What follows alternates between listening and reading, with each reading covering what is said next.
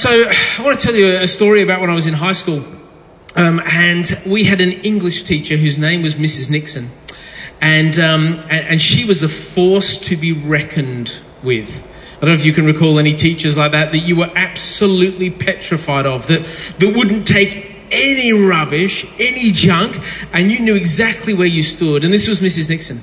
And one day in class, there was a guy who was mucking about. His name was Cameron. Um, and uh, at one point, Missus Nixon stops and eyeballs him from across the classroom and says, "Cameron, you're skating on very thin ice." And to our enjoyment, Cameron stood up and went, and he got suspended for a week. It was like, oh, snap, no one is doing that ever again. You do not cross Missus Nixon. So then I'm at church one day, and I come around the corner, and I have one of those moments, you know those moments where you actually think you've died, but miscalculated along the way because it's not heaven? It was one of these moments I looked up and Missus Nixon was standing there in church. I'm like, she is the wrong place. Now, it turns out she was a Christian, had been a Christian for a long time, but she came to our church. Now, she'd probably been coming to our church for a long time, but I'd never put it together in my grade eight brain. And she was in church. I'm like, this is horrendous. How is life going to work out where Missus Nixon... And then she did the unthinkable. She walked toward me, petrified, shaking my boots. She smiled, I know, right? And said hello. Talk it. Like, how does how does this work? She messed around with my, my little mind because it turned out she was a human, after all. It was remarkable. It was amazing. And over the next bunch of years, she became, and talk about irony, she became my mum's best friend. Her name is Philippa, I learnt. And then she became, I guess you'd call, a friend of mine. She was she was a lot older than me, a lot wiser than me. Um, she loved Jesus a lot. And she became really important in my development um, and faith as that, that moved on as a Christian. Um, so when I think about Missus Nixon, and I go back to the classroom, I go, there was power on display. It was force, it was power.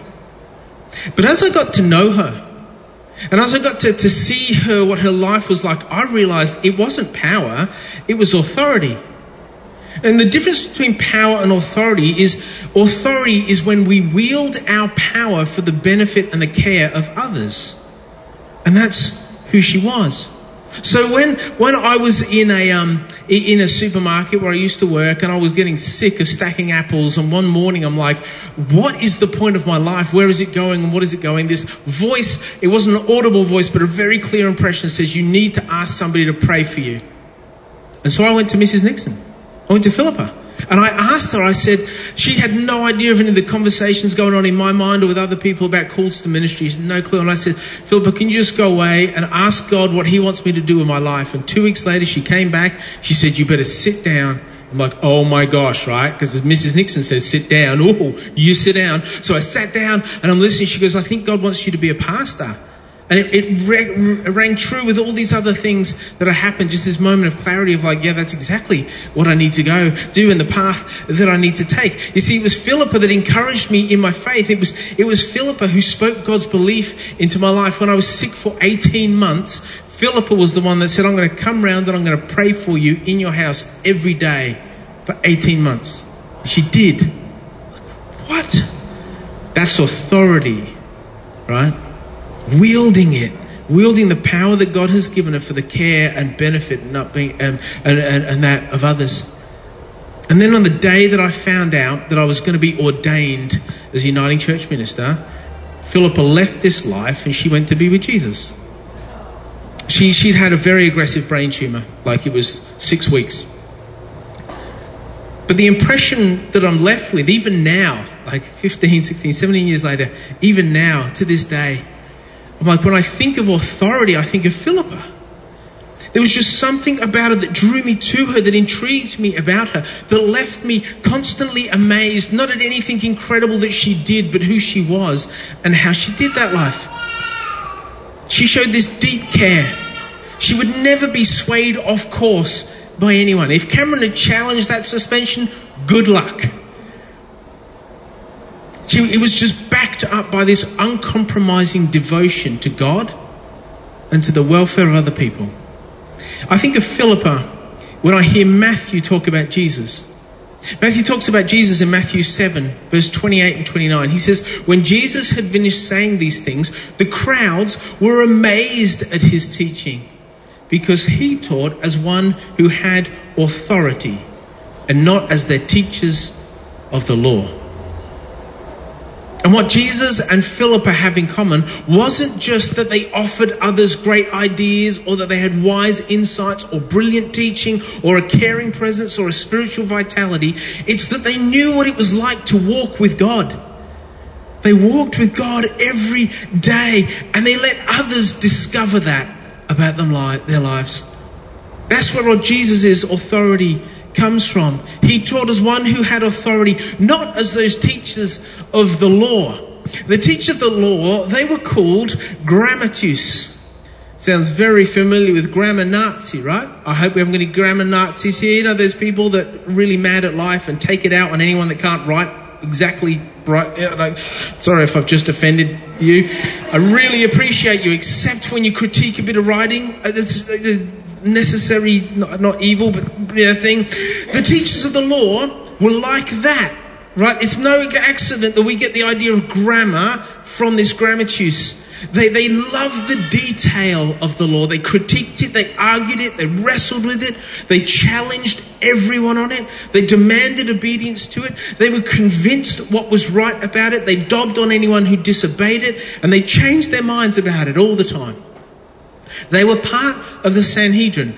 The Sanhedrin was the Jewish council responsible for translating the law to circumstances that came up. So a, a wrongdoing would happen, and they were responsible for saying the law is interpreted in this way.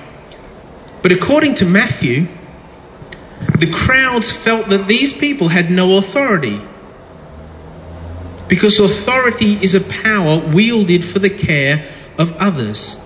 And they didn't care about people as much as they cared about the law. The law had a much higher value than people did.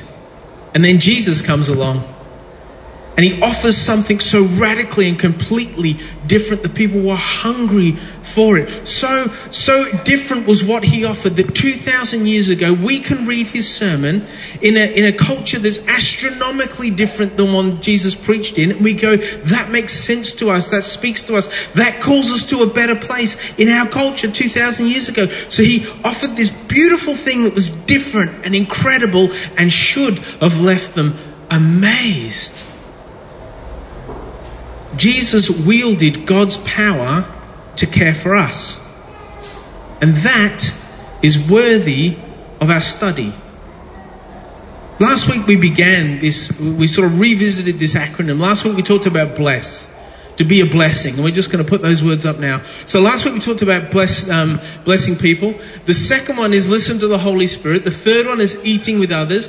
The fourth one is studying Jesus, which we're doing today. Because if you love logical progression, I just thought I'd mess with your heads a little bit. And I made a mistake a couple of weeks ago in the planning. Um, and the, the fifth one um, we'll do in three weeks' time, whatever it is, is sent. Actually, might do it next week and completely mess everybody up. So, so the first one we talked about blessing people. And today we're talking about studying Jesus, these missional habits that as they become part of the habit of our lives, we become transformed, and we become a transforming agent for Jesus. So today we're jumping into S, study Jesus. Because when people studied Jesus, he left them with this air of authority that if we're going to follow Jesus, we need. We cannot do without. So study Jesus. We talked about three weeks ago that The, the, the, the Bible, the scriptures we have, is God's way of speaking to us. It's, it's almost the, the uncovered presence of Christ that we get to, to, to re- revel in and, and enjoy. And the biggest complaint I hear when, when we talk about things like studying Jesus and reading the scriptures is they say, I don't know how to read the Bible. And I've got brilliant advice. If you're sitting here and you go, I don't know how to read the Bible, check this out. This will blow your minds. You pick it up, all right, and just flip it open. Just read whatever's in front of you. Go crazy. And when I tell people that, they either do what you do, they laugh, or they do the, be serious, would you? Like, this is a serious matter. And I'm like, seriously? That's what you need to do. The more you do that, the more it makes sense, the more it speaks to you, the more it changes your life. You just got to do it more and more. There's no secret to it. You'll learn more about it. It'll come clear. You'll get the culture. All that will slowly fall into place. But the only way you start is just by flipping it open somewhere and reading, engaging with it, immersing yourself in it. So I thought we could play a little game today, because I know how much adults love games. Like, yes, sucks. I always want to go home. Okay, so here's what we're going to do. In a sec, we're going to put Matthew, actually we'll do it right now. We're going to put Matthew on the screen, the Matthew seven reading. And you're going to go, jump into groups of three or four. So not groups of seven. It won't work, because your group will go on forever and everybody else will be disgruntled with you, not with me, because your group is going on. So groups of three or four. And, and we've got these cards that Paul is now going to hand out for me. Thanks, Paul. You can keep these cards. You may have one already. It may be stashed in your purse or your wallet. You may be using it on a regular basis or not. Um, we've talked about these before, but there are four questions on this card. I'll read out the four questions. There's nothing brilliant about the questions except that they're super helpful. So here they are. When you read, when you read the scripture, you ask these questions of it. What questions are raised for me? What is God saying to me? What is my aha moment? And what are others saying or have said that helps me understand this more? Now, here's the game. What we're going to do in a minute, we're going to go into our groups of three or four. Somebody is going to read aloud this Bible verse, two verses, and then you each, each person has thirty seconds to say as much or as little as you want in answering one of these questions. So if you're sitting there going, oh, this is all new to me, I don't have a clue, you go last and then just say, oh, what are others saying that helps? Oh, what that person said was really good, really helpful, right? But not everyone can go last, so good luck working that out. This is a tool we have developed to help you read the Bible. When you go, how do you read the Bible? It's this simple. Apply these questions to it time and time again, and it becomes clearer and clearer and clearer. The, they allow for the Spirit of God to start to speak with you and share the things that are on God's heart with you. They create openings in which God can meet with you. So, go, jump into groups of three or four. Do that now. It doesn't matter who's where. Lord, we thank you that you speak to us through your word and through your Spirit. Keep speaking, we pray. We thank you for what you do for us. We ask this in your name. Amen. So what you've done, you can actually replicate on an individual basis. You don't have to talk out loud to yourself. Others might think you're a little bit crazy. But you can replicate this in any in any setting. Uh, we've started to read through the New Testament. I know heaps of you are actually part of that. We've been reading every day. We're only two weeks in. If you want to join us, we'd love for you to join us. And if your first reaction to that is, but you've already started, it doesn't matter. You don't need to worry about what we've already done. What the importance is of joining with us in what there is to do. So this is an exercise where we make sure we tick off everything. This is an opportunity for us as a community, whether we're gathered or scattered, to meet with God and for the Spirit of God to be saying things to us. And if you've been using the app, who's been using the app?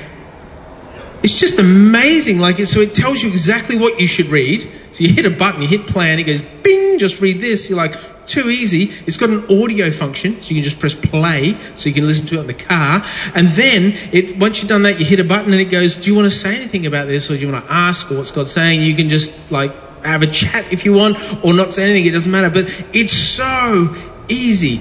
I, I used to say, let's give, you, give God fifteen minutes of chair time. You can actually do it in five minutes. It's almost criminal. So so there's this opportunity um, we have as a church to push deeper and deeper into God and to let God speak to us. It takes less than fifteen minutes.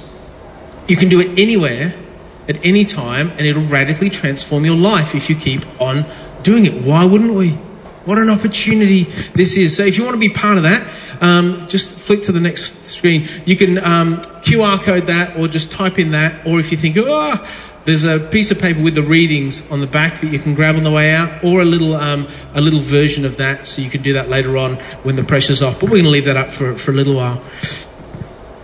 This four p.m. gathering is about preparing ourselves to live with Jesus throughout the week and for Jesus throughout the week. That's why we come back together, to be encouraged by God, to hear the voice of the Spirit, to be cheered on, set up and ready to go out. And, and we're meant to live a week that spends us so drastically that we go, oh, I have to come back. I have to be here because I need what God does when I'm together with brothers and sisters in Christ that helps me move forward. So that's, you've just upskilled yourself. You've just equipped yourself in how to read the Bible. So if you're thinking, oh, I'm not good at that, you're brilliant at it now. Like everyone was fantastic. So, so good job, everyone. Study Jesus, that S, right? Study Jesus. When Jesus had finished saying these words, once the crowd had studied Jesus, they were amazed at his teaching, because he taught as one who had authority, not as their teachers of the law. And that word amazed is awesome. Like amazed is about as good as we can get in English in one word. It's the word ekplesso, like the idea of ecstasy. Like amazed, this explosive response of joy is what that word means. This this passionate or physical reaction bursting out of people. It's to be awestruck with astonishment. That's what happened when they studied Jesus. They were radically transformed. The basis of their amazement, though, was not only does Jesus mean this? It's that he embraced it. It's that he did it. Jesus just described everything that everyone sitting there that heard about this guy went, oh, that's true. We've seen that in your life. That's what added this weight of authority, of it's not just some nice ideas you're trying to help us get into line. You've committed your life. You've tied your life to this standard of being, and you've put it on a clinic. You've showcased it about what our lives can be like. The authority Jesus was given was because he tied his own life to it first. See, Jesus reveals to us that authority follows obedience. Authority follows obedience. It doesn't follow church, doesn't follow small groups, it doesn't follow being nice. It follows being obedient to Jesus. Obedient to God, which is how Jesus lived his life. If we fast forward through Jesus' life, we stick in the book of Matthew, we go right to the end, we go, all right, spoiler alert, how does it all finish? Like, what are Jesus' last words, for example, in this story? We run into Matthew twenty-eight. And, and I'll read it again. I love this passage. I don't know how many times we've read it at a village, but it's from Matthew twenty-eight, verse sixteen. Then the eleven disciples went to Galilee, to the mountain where Jesus told them to go. When they saw him, they worshipped him, but some doubted. And then Jesus came to them and said, all authority in heaven and earth has been given to me. Therefore, go and make disciples of all nations, baptizing them in the name of the Father and the Son and the Holy Spirit, and teaching them to obey. Teaching them to obey everything I've commanded you, and surely I'm with you to the very end of the age. Jesus taught them not to be interested, not to know more, not to have more, but to obey.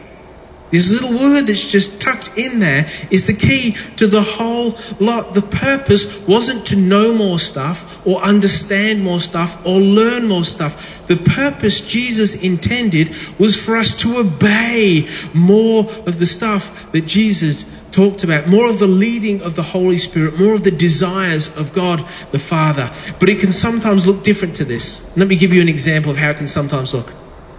Zara the other day had a had a room that was very messy. It was like she'd rolled in a hand grenade and just gone, and there's clothes everywhere, and there's jewelry, and there's just it just toys and fluffy things. It just went on forever. It was just like, oh, I'm not looking forward to when you become a teenager. And so we, she takes after mum, and so we pulled her, which is the most ridiculous thing I could say in the world, right? Because Lyndall's the other end of the spectrum from from Zari's mess.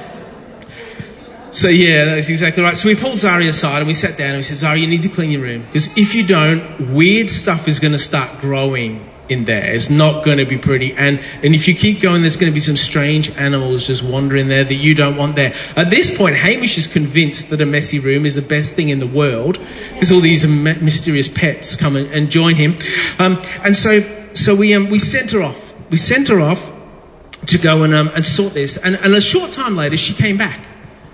She came back and she says, I've done what you told me to do. Like, well, what did you do? She says, well, I went upstairs and I sat in my room and I prayed. I prayed for that room. I prayed that it would be clean. I prayed that the mess would go and that the toys would jump back in the box. Just prayed it through. Prayed it through. And then, Dad, then I found a book in my room, like amongst all the mess, I found a book that told me how to clean my room. And so I read it and it was amazing. And it even had stories of other kids that had cleaned their room. That's how amazing it was. And and then, then I had some friends over and we studied what it was like to live with a dirty room.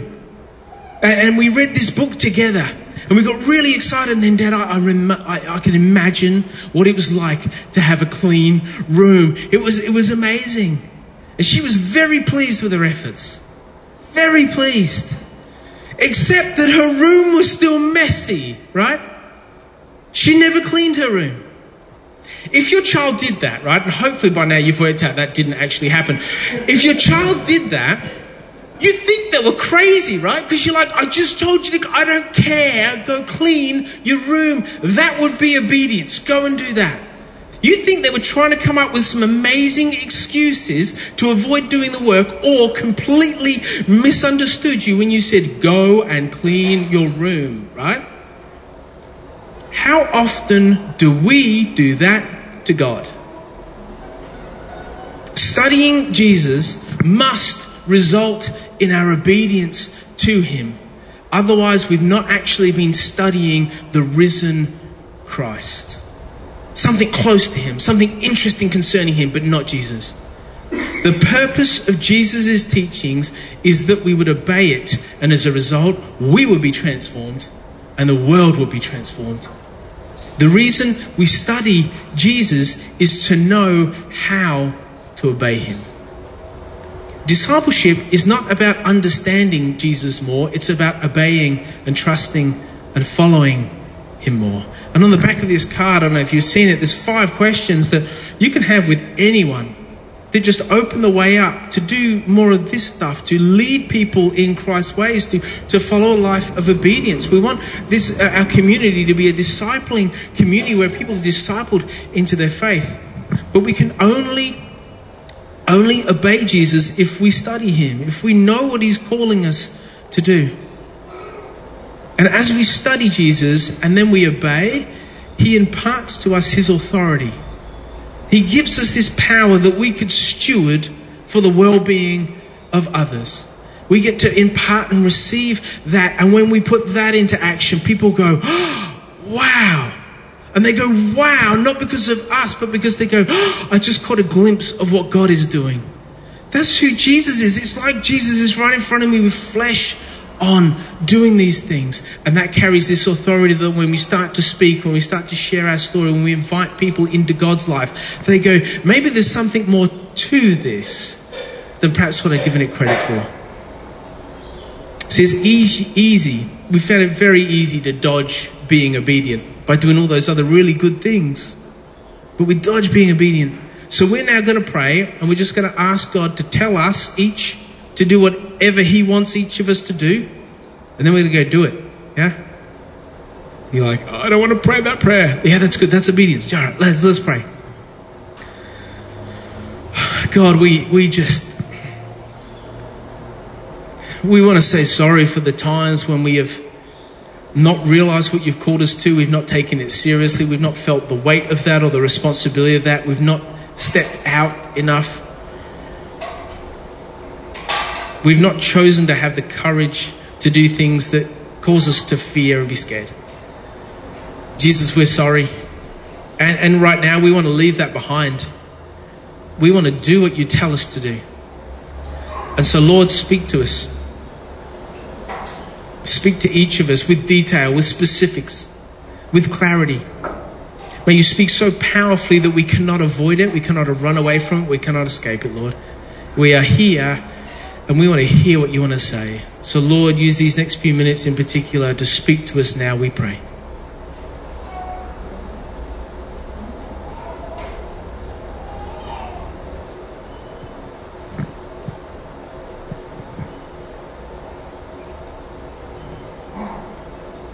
God, I'm reminded of what you said to Joshua as he approached that land that was so unknown and so fearsome. You said, be bold and courageous, like he, he had it within him to do it. You didn't give courage, you said, but you called it out of him. And so call that courage out of us, that desire, that passion to serve you, to be obedient. And may this week, may we step into a new place of obedience in you. May you transform us that we may see your transformation take place in this world. We pray this in your awesome and powerful name. Amen.